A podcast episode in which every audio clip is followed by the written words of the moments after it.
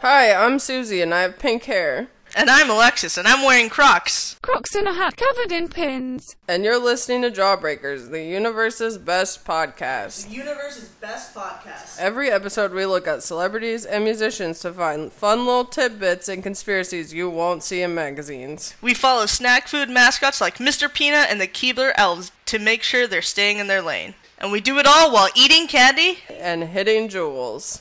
And we do it all while eating candy. and hitting Juuls. Jawbreakers. no, it's fine.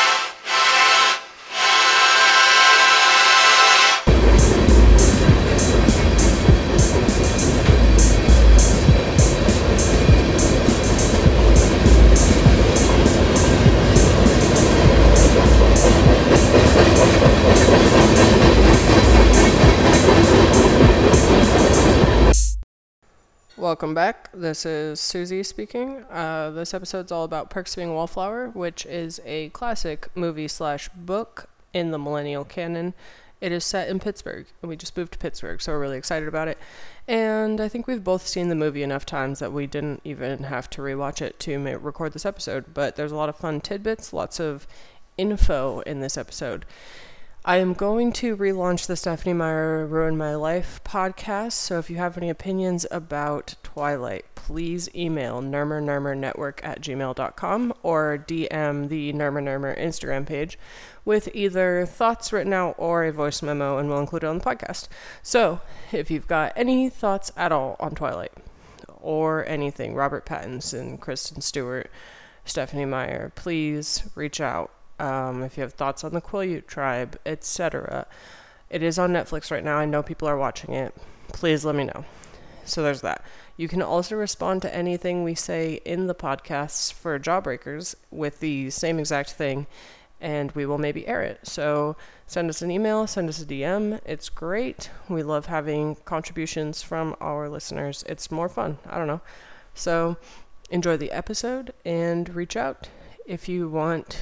There's also a link tree in the show notes, and you can find us there to get all the important links and ways that you can support us either financially or with follows. And it also has links to ways to find more episodes, etc. Again, thank you. Love you. Uh, I guess that's it for now. Yeah. Maybe you already saw it, actually. I just realized how long ago it was announced. Um, I did, and I meant to send it to you. Ed Sheeran announced his album. It's called Equals. So now, like, he has, has to be done, right? He has to be done. I remember seeing because I initially just saw a new album, and I was like, "How the fuck can he have a new album? He's out of signs." He's out of signs, unless he went crazy with it. Right, unless he went rogue. like, imagine if Weezer started putting out words instead of colors. Right. Well, they did a couple. It mm. was fucked up. Yeah, people didn't. It, it caused a whole divide. Divide. Already did it. Plus. Yeah, you know, you just open. You, if you're Ed Sheeran, you're in the studio. You're like, "What do I name my album?" You open your calculator app. He still has percentage sign, He does have some percentage sign. but he's used all all five orange buttons on the calculator app. So he's gonna have to move to AC or percentage. Wow, I can't believe he actually did it. the man has a brand. And it's math. I don't like it. Not math, that. I like math. I don't like this equal thing. Also, like the equal sign means so much. Like, Like it's already it's already used for so many of the things right now. It makes sense. I don't know. It's I'm not surprised. It's his best option. He used the other four already. Right. He says it's the best work he's ever done. So is it a compilation? Is it a what if it was a greatest hits? I know it's not, but That would be pretty funny. oh, he has a song on this album called "The Joker and the Queen." What do you think it's about? Jared Leto as the Joker and, Oh, the, and the Queen of England. maybe. Jared Leto pursues the Queen. Ew, he has a song called Overpass Graffiti. He has one called Sandman. See, I don't know. The thing is, uh, so I kind of like Ed Sheeran sometimes, but I don't like Bad Habits. So I don't know if I'm gonna like this album. Did you listen to his new song? No, which one is it? Is it um? Is it Shivers? Is it Visiting Hours? Let me see. Stop the Rain? Visiting Hours, that's what it's called. Huh. And so now he must be out. So it's either, or I could see him pulling a thing where he's like, I already, like, Equals was the end of that era of me. This is my self titled. Wow. Yeah, he doesn't have a self-titled. Yeah. I don't like when bands do self titled after their first album. MGMT's was like their fifth album or Because something. because it's always like, this is the most me my music has ever been, and I just, I don't like that. I, I think it's a perfectly fine first album. Mm, It's It- you're it's like calling the first episode pilot every time. Right. You're It's- introducing yourself to the world. How it is. Right. But when people like even bands that I like, St. Vincent's like fifth album is self-titled, and I don't. I love that album. Right, but it's it wasn't self-titled. right. I could see that. So yeah, he could come out with well, maybe his legal name is Equals.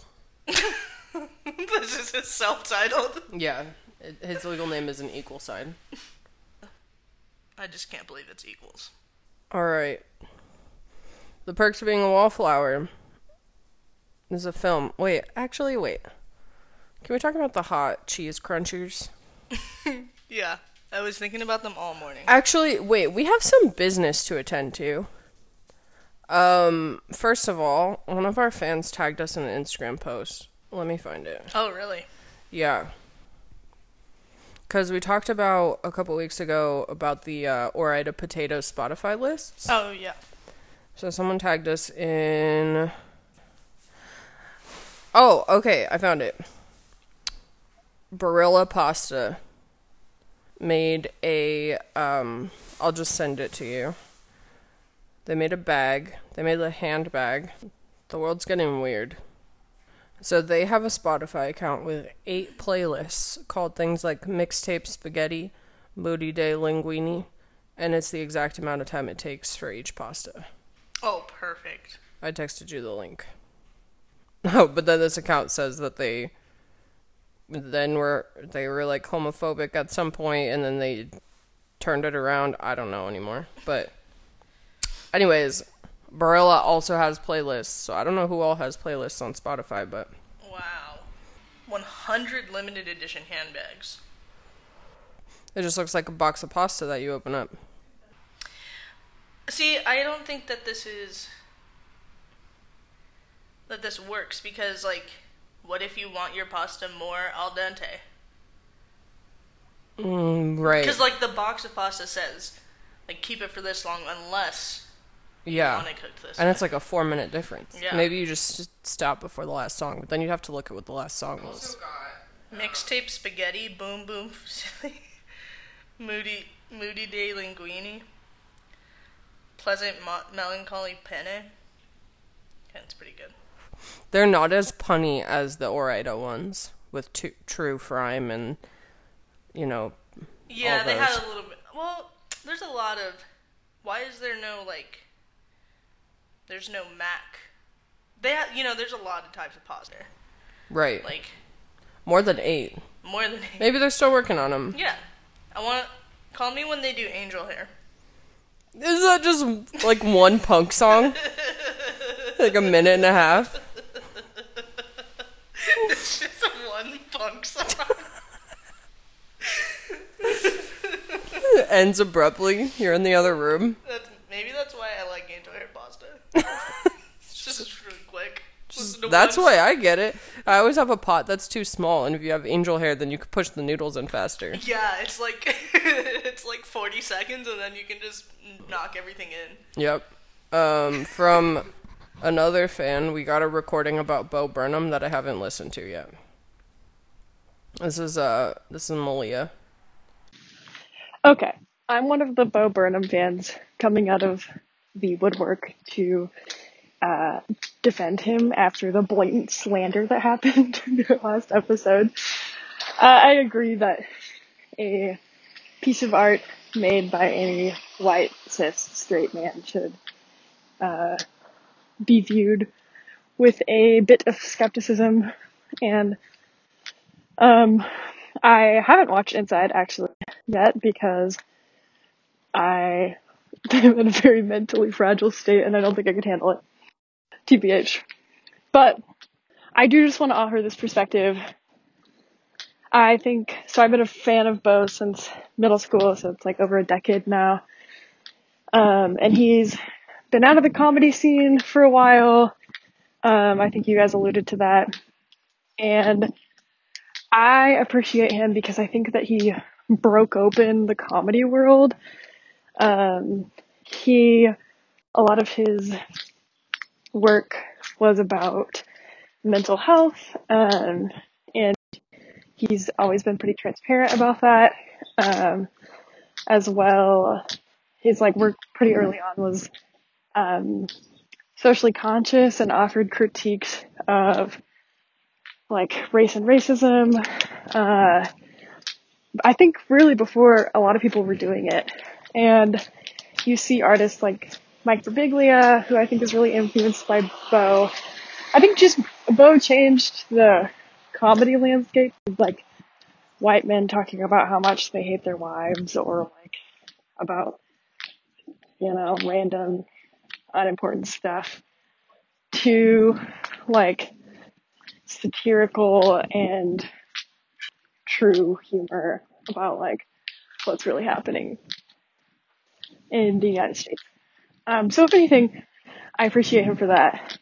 And yeah, that's what I have to say. Hmm. That's fair. Yeah, I mean, I. It certainly beat. Whatever he's doing certainly beats my wife is bad comedy. Totally. Yeah, I never got into him when he first came out. I don't know if you did. No, I was about to say I didn't realize people were fans since middle school. I could see that being a different Yeah. perspective. I've only, I became aware of him because he was all over the internet just recently. Right. I think being like this introduced to him like through TikTok Yeah. makes it a little bit more negative for us. It's the I guess it's the same as like some band has been around for like five, ten years, and then they get like one hit single, and then everyone's obsessed with it, and then you're just sitting there like, I knew them first, not Right. like in but Not necessarily to- a hipster way, but- yeah. just what TikTok is screaming. About. Right. And it also is like he's like the Kid Cudi of um, comedy. Oh, that's a good way. Because that is true. Depression's been introduced slowly into all these different realms. Yeah. He does a good job of not doing just like hyper masculine stuff, which I appreciate. Yeah. I, I don't hate him. No, I Just don't not either. for me. I agree. Not for me. Yeah. But yeah, he doesn't do. I didn't even think about that. All the fucking Bill Burrs out there, like, haha, and then my dick. Yeah. He doesn't do that comedy. That's true. That comedy's so tired. It is, and they're just. You know, this is kind of related, but kind of not. The other day, someone told me, "Have you seen Louis C.K.'s newest stand-up?" And I said, "No." They're like, "You have to pay for it. Like, it's really not out there. Like, it's a whole thing." So why would you have paid for it even? Yeah, and they're like, "It's really good." It sucks. He was. He just did a dumb thing, and I'm like, he was an old man. Like, I'm sorry, he wasn't ten. He, no, Like- he had time to learn. Yeah. But yeah, like it's nice that, you know, he's not out there being Louis CK or joking the same way a lot of white male.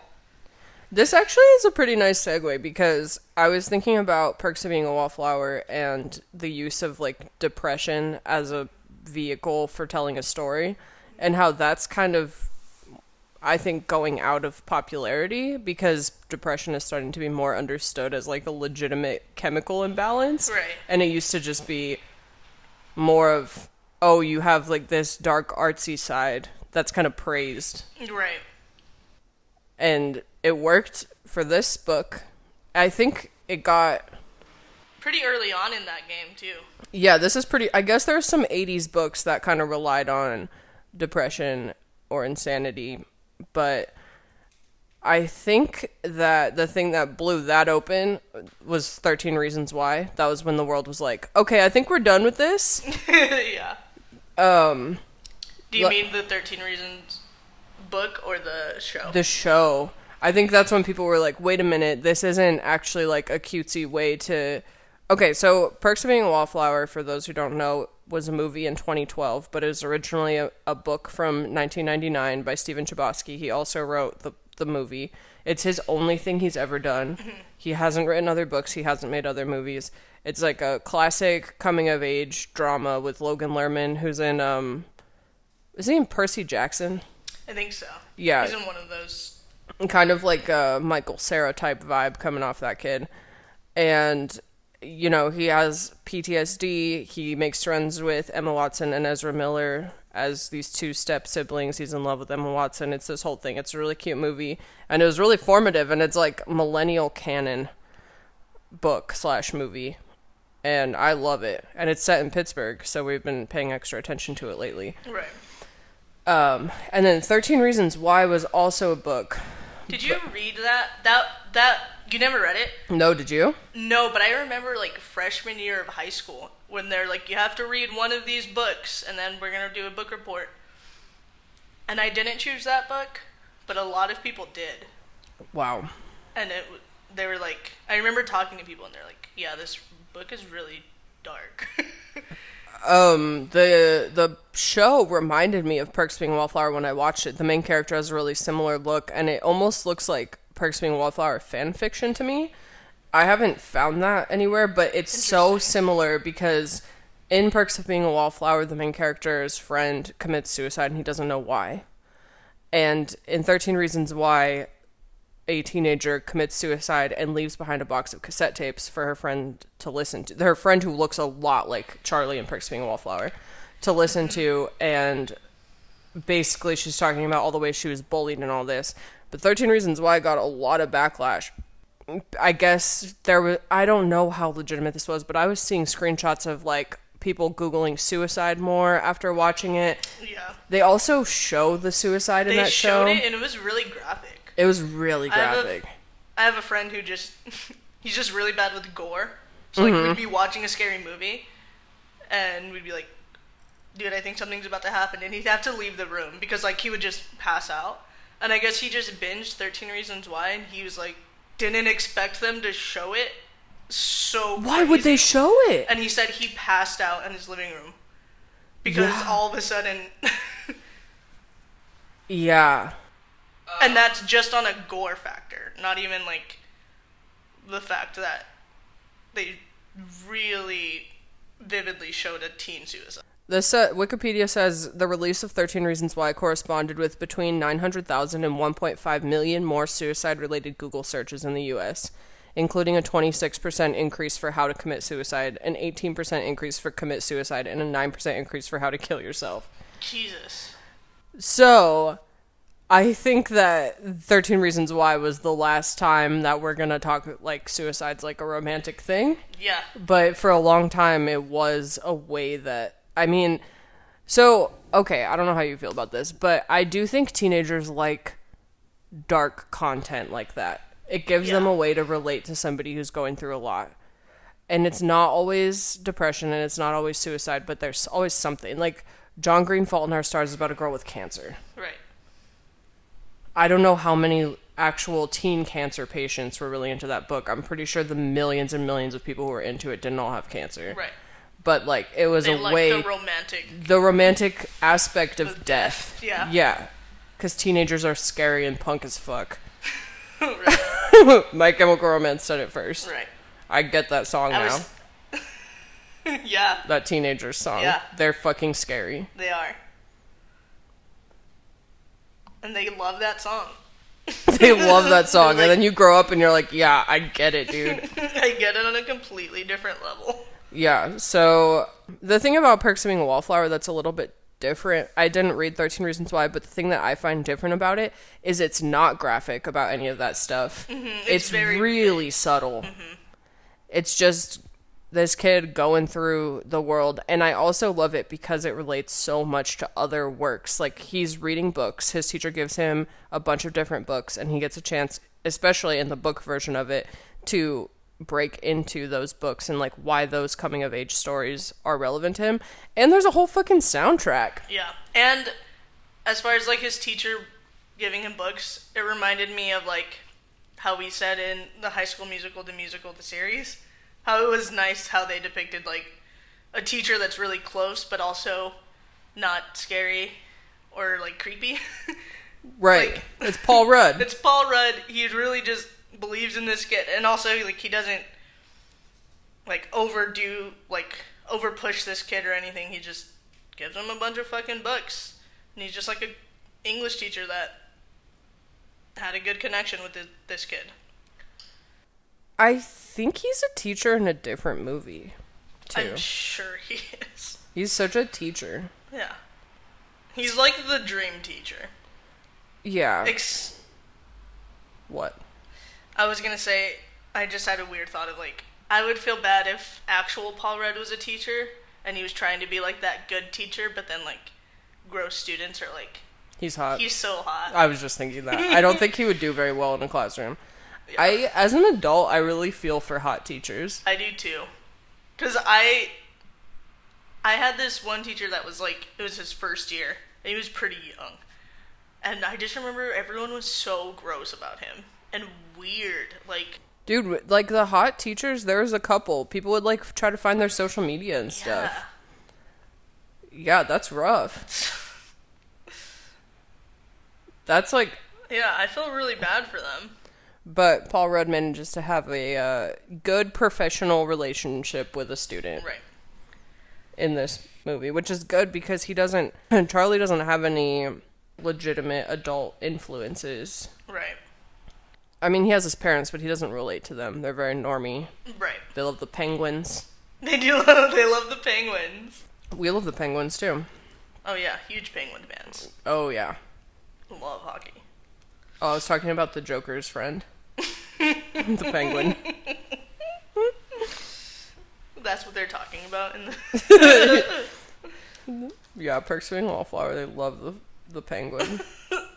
So I I googled Paul Rudd teacher movie. Mm-hmm. Do you just get Paul, Perks of being a wallflower, Clueless, okay? Admission, and P.S. I feel like I've, I haven't seen those movies. I feel like I've seen him in something else. I think I've seen Admission. Maybe I've seen Clueless. Right, so it's like relatable except for the fact that it's in 1992. Right, and there's no phones. Right, and they're doing actual mixtapes. They like comments on like, oh yeah, I was able to use this really good stereo and all of that jazz. No computer at all. Right, Right. like they're writing letters. Oh yeah, and like there's no dial up either. Like there's they're writing letters and it's so cute. I don't know if you went through a phase like this, but I went through a phase where I was like, I'm not going to use my phone so much. And there was this time that I made plans with friends to go to a bowling alley and I was like I had just been watching Freaks and Geeks and I was like, I'm not going to bring my phone. We're going to meet at 8 p.m. I'm just going to go and have a nice time. And this was like the same phase where I was like bringing a notebook to a bar. Was it yesterday? Okay, when you yeah, okay, the phase is still happening. But yeah, I was trying to look like an edge lord with a notebook at a bar. They I yeah, so I went to the bowling alley at 8 or whatever. Sat there for 2 hours and no one showed up. did your friends know you weren't bringing a phone? No. Right. And so I left. I like ordered fries, didn't bowl. Just sat there and ate fries like a weirdo, solo eating fries at the bowling alley. And then I went home and looked at my phone, and there was a group chat that was like, "We're meeting at ten instead." And I think I must have missed them by like five minutes. They're like, "We called ahead, and it sounded like they had lanes full, so we're not gonna go. Let's go at ten instead." I was like, "God damn it!" I showed up. I was trying to impersonate Jason Segel in Freaks and Geeks And nothing. and I didn't pull it off because they thought that they'd be able to update me with the plans. Turns out Turns out, no, because I'm an edge lord. they don't have any incidents like that. I don't think.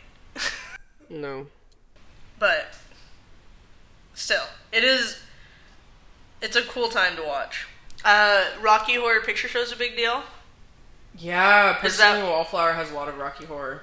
Is that how you got into Rocky Horror? No, I went first. You went to it first. You like saw the live show 1st Mm-hmm. Wow, I saw it on TV before. I had no. Oh. my first experience was a full blown Rocky Horror. I hadn't seen it. I hadn't heard the music. Mhm. I was. It was like me and my cousin. It was like 2 a.m. just watching videos on VH1, and all of a sudden, Rocky Horror started, and it was just like the lips, and we're like, "What the fuck is this?" And then we're like, Oh, "I don't that's think." so enchanting. we're like, "I don't think we're supposed to be watching this," type of thing. no, yeah, you're not. and we watched it. We're so confused. It was really good. It's really good. But yeah, the first time I watched it was just on TV. That's amazing. But where we're from in Tucson has the longest running Rocky Horror Picture Show ever. Yeah, you can just go. I took that so for granted. I thought everybody had a had a had a monthly Rocky Horror. Yeah. Third Saturday of every month Yep. at midnight. I would come down in college, try to come down on the third Saturday Yeah. weekend because I needed to see Rocky Horror. So the first time you went, you were you weren't 18, right? No, You just got the V. yeah, I didn't have to be initiated properly, which I'm kind of glad for. I think at this point I could do it, but like between even 18 and 23, I wouldn't have been comfortable. I got initiated, but I was with a friend who also was getting initiated, and so they paired us together. We did like I don't know, like a ride a horse, pretend like you're riding a horse or something. Oh, that's and not there was like ten people on stage with us. Yeah. So like, and it was my friend. like now at this age i understand that like so they sometimes have people take like whipped cream body shots for Yeah. example i understand now that the people doing that want to do that Mm-hmm. but i was like oh my god they're gonna make me do something like that Right. but no like the people you can you can act shy and they'll give you riding a horse or whatever Right. but you don't but like the people going up there to like put a condom on a banana with their mouth Right. Or the people like when they they get one singular person to strip. right like that person they probably ask would you do Right. this and they say Uh, I know someone who did that. They didn't ask them. okay see that's what scares me But like it was someone who was like totally comfortable doing it. Right. That. Yeah. Yeah. Yeah. I don't think they would make somebody do something they were uncomfortable with. That's I'm part sure of why can, like- it's such an inclusive space. That's the whole point of Rocky Horror, and that's the point of it in Perks of Being a Wallflower too. Is that these weirdo teen? I don't know why teenagers were the whole cast for Rocky Horror in Perks of Being a Wallflower. I know there were the actors were adults, but like they were playing high schoolers. Yeah. And they made up the whole cast because people, if you haven't seen Rocky Horror IRL, they'll project the movie and then people act it out in front of the screen, and then there's a bunch of call outs and whatever. It's a whole experience. If you ever have a chance to go, you should go. A lot of times, towns will do it in the month of October. Right. So find your local Rocky Horror, Yeah. attend, wear whatever you want. Wear whatever you want. I once saw Sometimes this. they have themes. Yeah. I once saw this Lady Grinch at a Rocky Horror. Crazy. Yeah. Craziest it's thing I your, ever It's your opportunity to do whatever and be whatever you want. Yeah, Lady Grinch was not during Christmas time. No. It was Grinch head and then like boobs. Amazing. Love that. Yeah. So it really it's an opportunity to let your freak flag fly. That's a yeah. That's what being a wallflower is. Right. It's the perfect thing they could have put. That's like the perfect show they could have put into that story because it's just so inclusive and all these weirdos can just go. I also like that it glamorizes being the weird kid in high school. And still like even if you're a weird kid and like you only have or you have no friends or you only have like your few like weird other weird friends that everybody hates, like you have a place to go. And just like everyone's just having a good time. So I was reading a few things about this whole series before we recorded, and one of them, like I already alluded to, was the um, glamorization of depression. But I read this book by Susan Sontag about different illnesses being used as vessels for telling stories and it went into this huge depth about how in the 1800s and early 1900s the like hot thing to have was tuberculosis and The hot thing? yeah, cuz you would- it was like you would get these like sallow cheeks and like you would hide up in your house and it it was like a step away from something like the plague which affected everybody and instead it was people in isolation writing the great american novel with tuberculosis and it was like then once they figured out that it was just a bacterial infection it wasn't hot anymore It's kind of gross. Right. But in the meantime, they thought it was kind of similar to like the emo kid standing against the wall Yeah. in 1990, where it's like, what is that guy thinking? He's so elusive and interesting. It made a person interesting. But they just had tuberculosis. and crazy. that's insane to think about now because it's just, you just have a disease. And then once tuberculosis was pretty much ruled out as a thing people even get, the thing people started getting was cancer. And this book was talking about how cancer does not make a good story. It's just painful.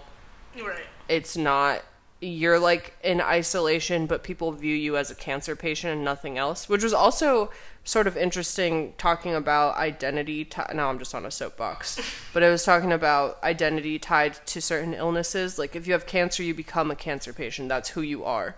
If you there are certain diseases where you become that thing, but if you have like a heart attack, it's an incident. It's not who you are. You move on, even though you have a higher likelihood of dying faster from like multiple heart attack incidents than you do from having cancer at this point. But when someone has cancer, they have cancer, and that's how people know them. Hmm. or like if you're wheelchair bound, that's your identity. Right. Whereas there are other things that are incidents, and it's just like how we view it. But you could, if if if the culture wanted to, you could start referring to cardiac patients as like that's their whole thing, but it's not. But it's right. But neither is cancer, and neither is using a wheelchair. And neither is depression. Huh. But yeah, and then it kind of shifted because cancer didn't work for telling stories. It shifted to insanity, and then you get like Sylvia Plath, mm-hmm. David Foster Wallace, all these people who killed themselves, or you know were at risk of being lobotomized. Right. And then yeah, and then by the 80s 90s it was sad kid his friend died. I was I was thinking about it now, I don't know. COVID doesn't really work cuz COVID's more similar to the plague Yeah. where it's everybody. Yeah. Because I mean, Cuz people sort of get off on stories where it's an incident that people have heard of, like you'll read about like people think it's interesting that Pete Davidson's dad died in 9/11. right. it's you're people are looking for something that makes somebody interesting, even if it's a traumatic event.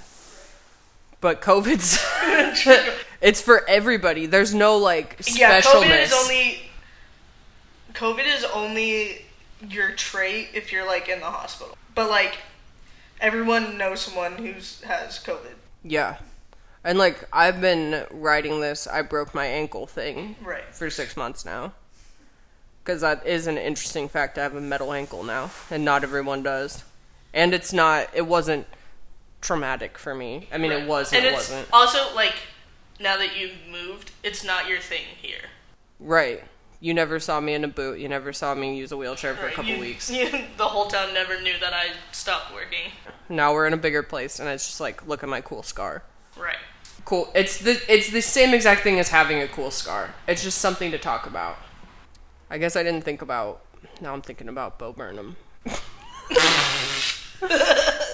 Because he did it. Because people were so secluded about depression. It just made you like this weird kid. So I guess it does make sense that having like a mainstream white dude Right. say like Who like has a place to talk right and like also make jokes about it to make it not like this weird sad kid thing. maybe that's why i don't appreciate bo burnham as much though because i'm already viewing the content made by the weird sad kids That's true.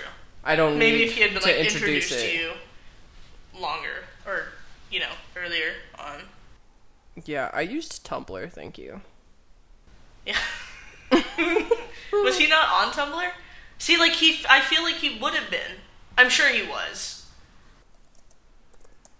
bo burnham tumblr i don't think that's gonna work yeah. Yeah, I was just looking at pictures of emo people mm-hmm that had like the whole emo style. the hair the eyeliner Right. lip piercing Right. bracelets Maybe some Vans or some Converse. mm-hmm Upright angle. Let's. That was my content. yeah So If I would have seen Bo Burnham, I would have kept going. To be quite honest. just scrolled right past that. yeah. Okay, so I took there's um I found a list of all the books that appear. I want to see if you've read them. I've read some of them. To Kill a Mockingbird. Mm-hmm. Not a classic coming of age, but something about being a teenager and trying to understand the world around you. Mm-hmm. This Side of Paradise by F. Scott Fitzgerald. Never read it. no. Read The Great Gatsby. Right. Love The Great Gatsby. It wasn't until I was reading about this that I realized that the great that he wasn't that old. Jay Gatsby was not that old. How old is he? Oh, yeah. He was 32 when he died. Wow. Yeah, so he was in his 20s. I thought 20s. since maybe because they make you read it as a high schooler, so there's just like And, this like- blurred line of adulthood. Yeah. And it's just so different from any world that you know. Right. But yeah, he's like he's the equivalent of selling Verve. when was the last time you saw someone selling Verve? Like, Or like bootleg Juul pods. Except people don't make a killing at that. He's a drug dealer, I guess. yeah. He's a weed dealer. He's just a. Weed is he like. What kind of weed. Like, what kind of weed dealer is he? His brother mails him stuff from Colorado. Yeah. Yeah, and then he that helps him afford like nice rims for his Honda. And he has like every gaming console when it's new. Mm-hmm. Is he like. Like, does he just has his people and they get their friends, right? He's not like out on Times Square. Right. I don't think he's I don't think Jay Gatsby hustled. No. He was just in the house. Maybe he hustled. There's a scene in, I haven't seen that movie in a while. I haven't read the book in a while, but yeah, I think he might have hustled a little. Hmm. He would go out. But then he got comfortable. Right, then he got enough money and he probably had underlings. Right. Then he just had his pool and his girlfriend that he didn't have actually. she never texted him back. He started using his own supply. Yeah. And then he died. 72. but, okay, yeah, so never read this other F. Scott Fitzgerald book. Peter Pan, about never growing up. Never read it. Why would I read Yeah. it? There's a movie. Why would I? You Oh, Great Gatsby is also on here. A Separate Peace by John Knowles. Don't know it. Didn't make us read it. Catcher in the Rye. Did you have to read that? I didn't either. That's a classic. You have to read it in high school. Yeah. I never read it. It comes up in eleven twenty two sixty three.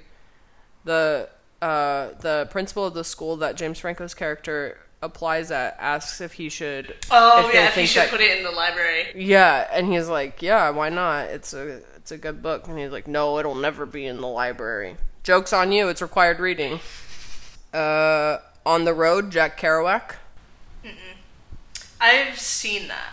We I've were heard of it. exposed to that in my history class. We Yeah. didn't have to read the whole thing, but it was that and Howl, Allen Ginsberg that we had to look at. Naked Lunch, William S. Burroughs. Own it, never read it. Mm. Walden.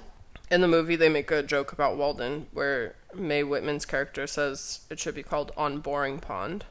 I remember that. Hamlet. I can't read Shakespeare. Too old. Too old. Doesn't make any sense to me. I think I read. I think I read it in high school. They make those no fear Shakespeare's now with like contemporary English, which is good because I don't think I would have made it through any Shakespeare. uh, The Stranger by Albert Camus, 1942. Don't know it. And The Fountainhead, which is a classic incel book. Did you know that about The Fountainhead? No, Own it. Tried to read it. couldn't. I'm pretty sure this whole thing is like pulling yourself up by your bootstrap because we're not doing that. we are not pulling ourselves up anymore. We give some government assistance. I like that there's books within a book. I like when that happens. Yeah, especially real books. Real books. What's uh that video game? Uh, Edith Finch. Oh Like, Is there are a bunch of books in that, or like book? yeah. You can in the video game. What remains? What is it? All that remains of Edith Finch. What remains of Edith? Anyways, video game, great game. It's like a story game, but you can walk around this house and there's a bunch of books and you can like zoom in on them and. Yeah, I I really like when people do that meta shit. Yeah, it, it also, especially for like a movie or a book like this, it just makes it more relatable because like maybe you've read those books Yeah. or seen them or heard of them or maybe you want to. I can't believe how long it took us to realize it was in Pitt. I always thought that movie was in Seattle or something. In Seattle? Mm-hmm. Where did you? yeah, think it I don't know where I thought it was. Or guess- just maybe nowhere specific. Yeah. I guess I kind of pictured like Portland, so basically Seattle. We drove through a tunnel without realizing. With that, and we were like talking about the tunnel the whole time. Like we were so impressed by this tunnel. And then at some point, I went home and watched the movie and was watching the credits and realized that it's that tunnel. It's Yeah. the same tunnel. It's the same tunnel. Great tunnel. We went through it. Yeah. Also, it just it talks about Pittsburgh so much. Penguins. Penguins. Actually, that's kind of it. But there are there are definitely There's little references. yeah, it definitely is a Pittsburgh movie slash book. Stephen Chbosky is from here. There's a podcast in Pittsburgh called You Jagoff. When mm-hmm. we looked into what Jagoff, they say Jagoff in Perks of Being a Wallflower. One of the kids says it to Charlie. Oh my god, yeah. wow, I didn't think of There's a whole other language here. Yeah.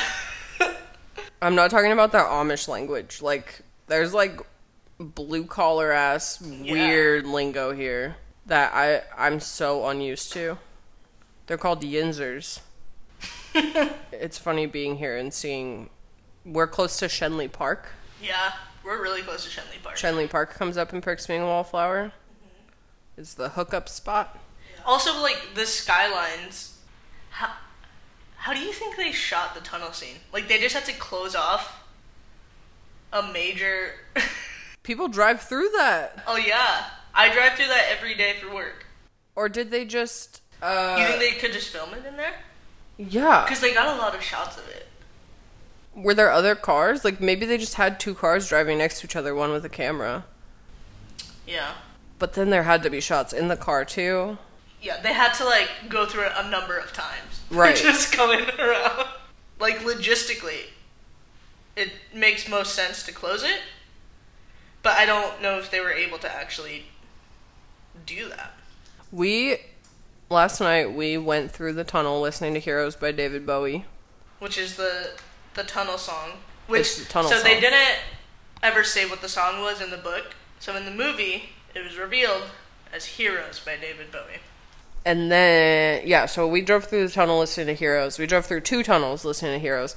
And then I curb checked in a police parking lot. Right, because it was either turn around in the police parking lot or go to the airport. Yeah. and turned off Heroes very abruptly. I wonder if that's what they were doing when they were filming it. Can we also give a little moment for how bad Emma Watson's American accent is? It breaks so much. It's so bad. She sounds. If you didn't know she was British, it kind of passes as just like a weird person. Mm-hmm. But since she's British, I mean, I've heard people do really bad British accents. This is the equivalent, Right. easily. And like I get I get why Emma Watson was casted as Sam. I think it makes sense. Mm-hmm. She had short hair at the time. It was Right. cute. Can pass off as like a weirdo. Right. But her accent Her accent's bad.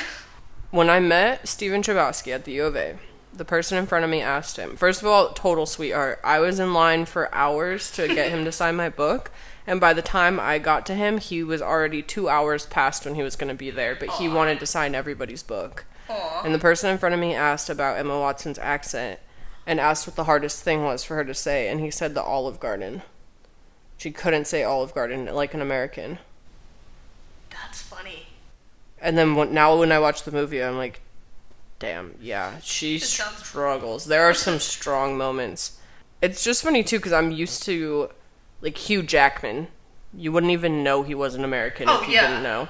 There's so, Christian Bale.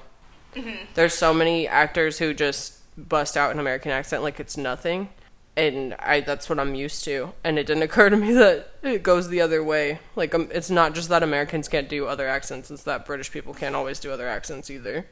Um I was looking up the filming And the main reason why Perks was able to film in Pittsburgh was due to the availability of Pennsylvania's tax credit for film and TV productions. If not, the production would have spent only a week in Pittsburgh and the rest of the filming period regretfully trying to recreate Pittsburgh elsewhere. Elsewhere. Good. That's why nothing's filmed in Arizona. Everything's set in Arizona is in New Mexico. Because Arizona, instead of offering a tax credit, King's Family Restaurant. Is real? Yeah. It's in Upper St. Clair, which is where Stephen Chbosky is from. Oh. We should go. Yeah. We should go right now. Finish. King's Diner Cast. The kids, yep. Finish it out from there. A freaking ad popped up and I lost my place. Why did they do that? Oh, the West End Overlook. Wow. You find in the whole thing? Yeah. We can go do it any day. Oh, I know people who live in this area. Mount Washington. Do you? Yeah. Actually, thank you very much. they talk. Well, I only recognize it because I'm like I have no fucking idea where that is when they say that, Right. and then I just. That's how I am. People just drop neighbor- neighborhoods left and right, and I'm like, mm, yeah. That's here. Pittsburgh's pretty wide. okay, so Fort Pitt Tunnel, Fort Pitt Bridge. We went through Fort Pitt. Mhm.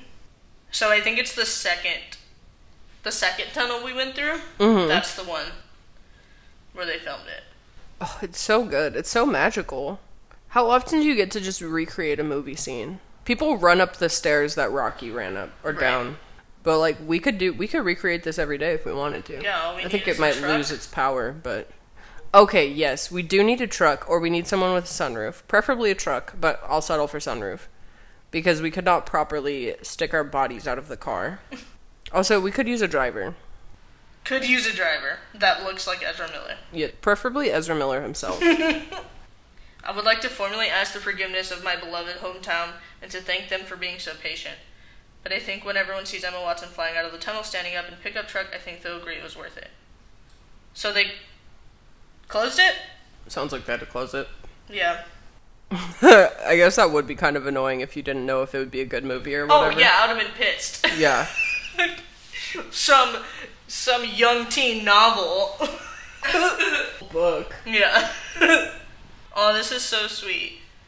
The director recalls those sequences as a particular dream come true for me in a whole series of dreams come true, which is what this movie is. I've had those images of the kids flying through the tunnel in my head for about 18 years now, and to finally have actually filmed it on Wednesday feels pretty fantastic.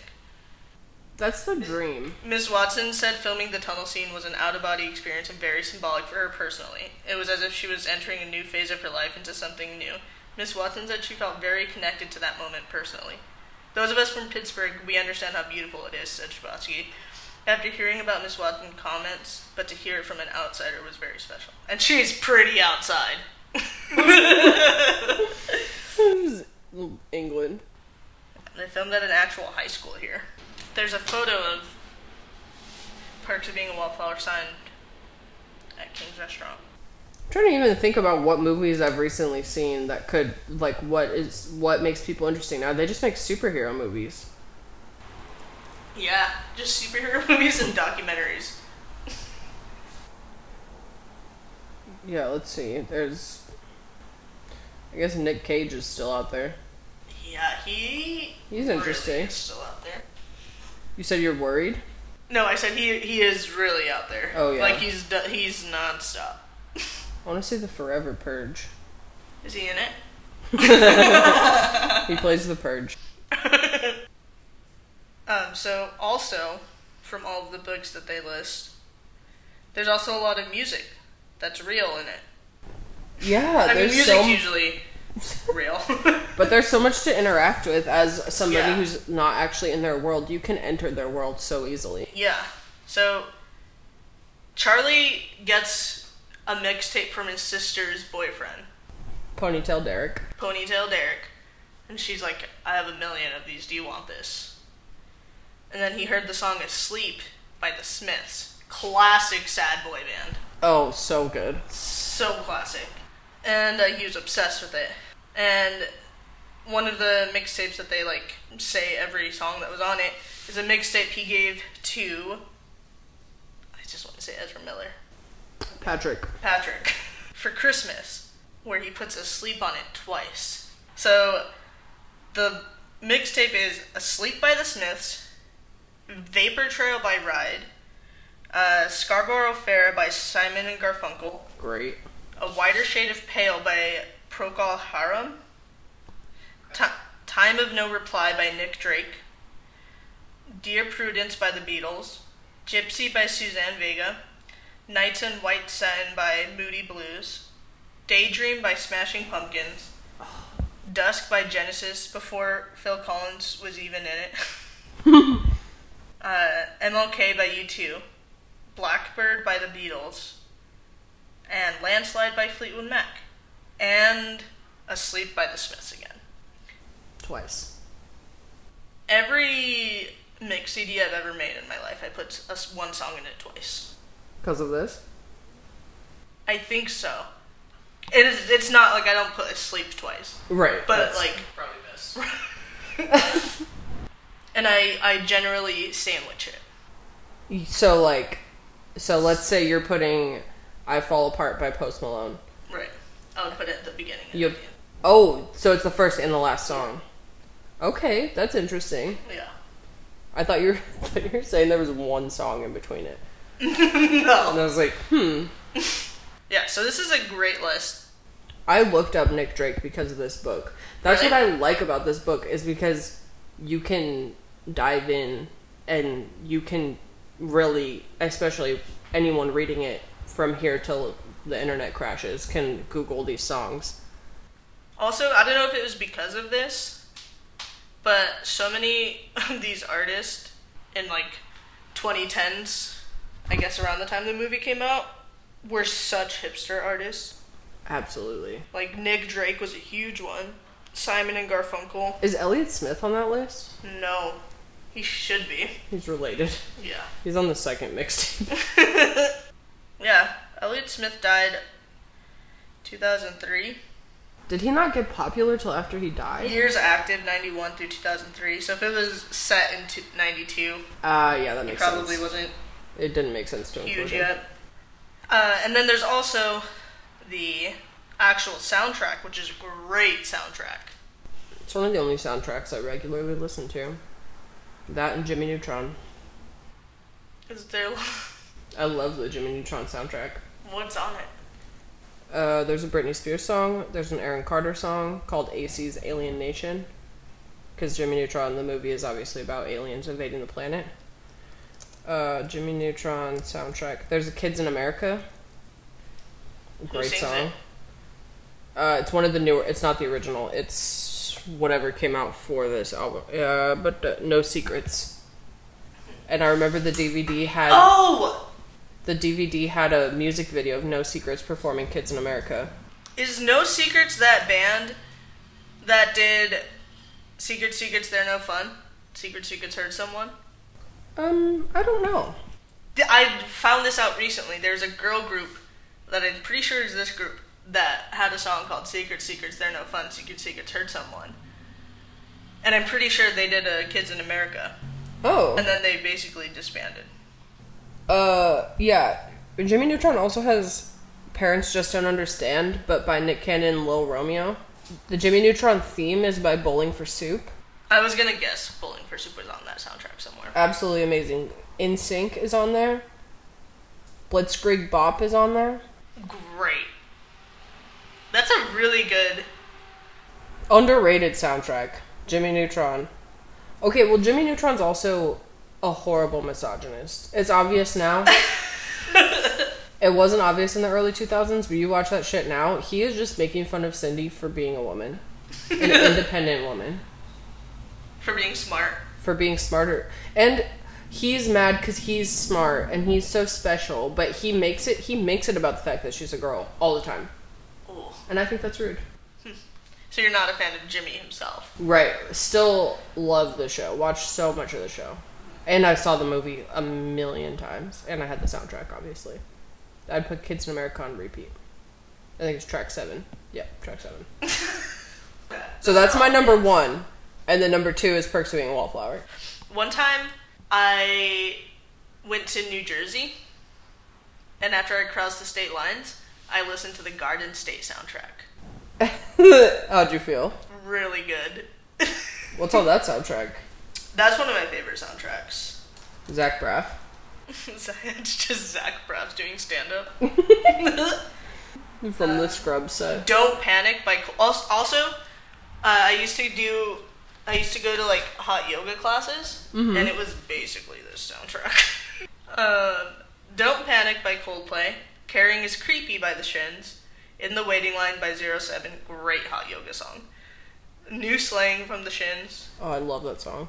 I Just Don't Think I'll Ever Get Over You by Colin Hay, Blue Eyes by Cary Brothers, Fair by Remy Zero, One of These Things First by Nick Drake, Nick Drake. Uh, Lebanese Blonde by Thievery Corporation, The Only Living, Bo- Living Boy in New York by Simon and Garfunkel, Oh, another overlap. Such Great Heights, Iron and Wine, classic. Classic. Let Go by Frou, another really great hot yoga song. Winding Road by Bonnie Somerville. What is a better cover? Such Great Heights by Iron and Wine, originally by the Postal Service, or Smooth Criminal by Alien Ant Farm, originally by Michael Jackson? A better cover? Yeah. What? Probably. Smooth Criminal is pretty sick. Smooth Criminal by Alien Ant Farm can get it. It's a cool song. It make it's it's it makes more sense. I this is still one of the most shocking things in my life, but someone thought I met someone who thought that um, Queen covered Vanilla Ice or sampled Vanilla Ice from their song Under Pressure? Pressure. And That's so backwards. I was like, when do you think that happened? Which, like, oh, okay, in hindsight, Johnny Cash covers Nine Inch Nails. So it is possible. Right. However, it's not. because, like, it is a possible thing to happen. Yeah, but it doesn't seem. Usually, the older artist is not the cover. Right. But yeah, they genuinely thought that. Alright, so the perks of being a Wallflower soundtrack is could it be another change by the samples? Which also, I think, is going through a bridge or going over a bridge at the beginning Yeah. during the opening credits. I think so. so many bridges. Because you can see, yeah, it's the city of bridges. Is that official? Yeah, that's Oh. what it's called. I mean, there are a lot of bridges. There's two rivers, I think big, it's big three. ones. Three rivers. Yeah, Big rivers, not Tucson rivers. not Tucson Rivers. Uh, Come on Eileen, Dexy's Midnight Runners, great song. I think most people couldn't tell you who sung it. I was surprised as I read that name. Huge fan. um, Tugboat Galaxy 500, I love Galaxy 500. Temptation New Order, Evensong The Innocence Mission, Asleep by the Smiths, Of course. Low by Cracker, love that song. Good song. Teen- Teenage Riot by Sonic Youth, classic. Gotta include Sonic Youth. Dear God by XTC. That one is the most out of place to me in this soundtrack. I remember when I listened to the soundtrack, it felt out of place, but I think in the movie it makes sense. On the soundtrack, it's weird. It is throws weird. off the vibe. Um, Pearly Dewdrops Dropped, Cocteau Twins, Yeah, I love the Cocteau tr- twins. Charlie's Last Letter. I, is that just Charlie? Uh, yeah, it's a verbal. He, it's just him from the movie. And Heroes David Bowie. Beautiful soundtrack. Beautiful soundtrack. Wow, originally the movie was rated R for teen drug and alcohol use and some sexual reference. Are you kidding me? It's so mellow. And the filmmakers appealed and the MPAA changed it to PG 13. Not sexual or drug enough to qualify for R. I'm glad Does he they appealed pop it. brownie? He has a pot Does brownie. acid. He does acid, Yeah. but like that's It's also like two scenes. It. That, yeah, and it's not. It's not an overdose. It's not. And sexual. I would think violence maybe. Yeah. There's some violent moment. That there's a violent scene And- in that movie that makes me cry. And a fight all involving teens. Right. Maybe just because it's teens. I think because it's teens. It, Oh, that would have sucked to have to need a parent to go see it. that would have been weird. Also, if it would have been rated R, it would have been such a tame rated R. Like if they would have been rated R, would have been would they have been like, oh well, then we should make Let's it kill someone. right. Yeah, no, that would have sucked. That was very important for teens over 13 to be able to see with their friends. I'm glad that that didn't work out. Same. I hear a lot of talk, especially since I started watching anime, about like, and this this is an important conversation, so I don't want to diminish it, but like sexualizing teens in air quotes mm-hmm. because there are shows, especially anime shows, where like the teens look sexy, Oh, okay. but they're teenagers. But I've also heard that with other shows, like there are like Riverdale, they're Right. high schoolers, but they're like quote unquote hot, like they have eight packs and stuff. A lot of times, it's the actors are adults. Anyways, all I'm trying to say is, I get why we don't want to do that for an adult audience, but I also think that teenagers need representation for things that are sort of adult sometimes. Mm-hmm. But it all just goes out into the same world. So, like, technically, adults could be viewing this in a way that is creepy or perverted. But I also think that it's important for teens to see another teen with a pot brownie. Mm-hmm. Not just like some Pineapple Express shit where you're out on your own and you you're meeting up with drug dealers or Right. whatever. I think it's important to see like how teens deal with stuff too as a teenager. Right. As an adult, you don't need to see teens doing anything. Yeah, it's not for. but it's not for them. That's true. Hmm. so yeah, I'm seen- really glad that it's not rated R because it's not for adult. I mean, it it can be. Yeah, I've seen that a lot recently where they're like, why do we have all these teen shows that shows teens having sex? For Stuff like teenagers. yeah. Like I remember did you ever watch the show Awkward? Mm-mm. Did you ever see Skins? Skins was so sexual. Yeah. And I watched it as a teenager and it didn't strike me as weird. I mean, no, well, it did. That show is, I think, exaggerating teen use of drugs and sex. Right. But as a teenager, I wanted to see teenagers dealing with this stuff and dealing Yeah. with their parents and whatever. As an adult, I don't even need to watch the show at all. Right, exactly. I was really into the show Awkward. And like I've thought about as a teenager, and I've thought about it a lot as an adult, and like that was such a stupid show, like such a bad show. All it was was teenagers trying to have sex with each other. Right. Loved it at the time. Thought it was hilarious. really? Yeah. but I would never have to watch that show again in my life, Nope. or good. recommend it to anyone. Yeah, I have never heard you bring it up. It's not like some things are just for teenagers. It doesn't mean they shouldn't exist. I do. I understand the. I get the whole thing, especially like the anime conversation is a different conversation Right. because That's a whole. it's a blurry ass world over there yeah. in a way that gets creepy. But you know, like teenagers need to see teenagers. And again, this isn't sexual. It's like hardly sexual. Like that is actually potentially an accurate depiction of how much sex teenagers are having, Right. which is not much. I like that Perks Being a Wallflower spans pretty much the entire millennial group because it came out, the book came out in 99. Mm-hmm. It's set in 92, so if you're in high school in 92, Right. that would work. Or even, you know, you have an older brother in high school in 92, whatever. Right. But then the movie came out in 20, whatever, Twelve. 12. And so we got to also be part of the experience. Right. That is It nice. spans 20 years. Great movie. Great book.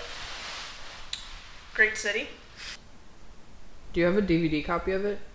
I don't think I do. Mm, but in this house, we have two books and one DVD.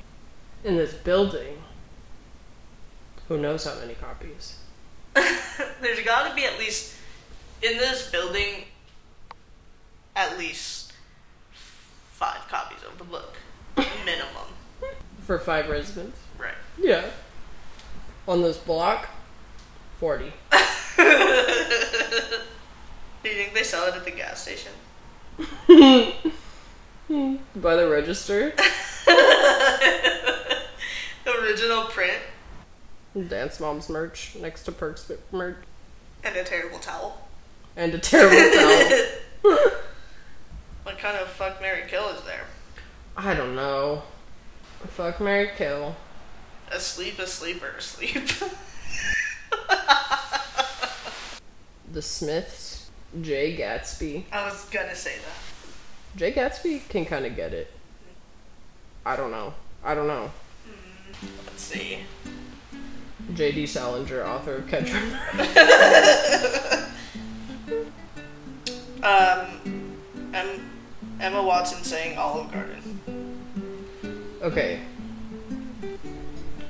Fuck Jay Gatsby, easy. Same.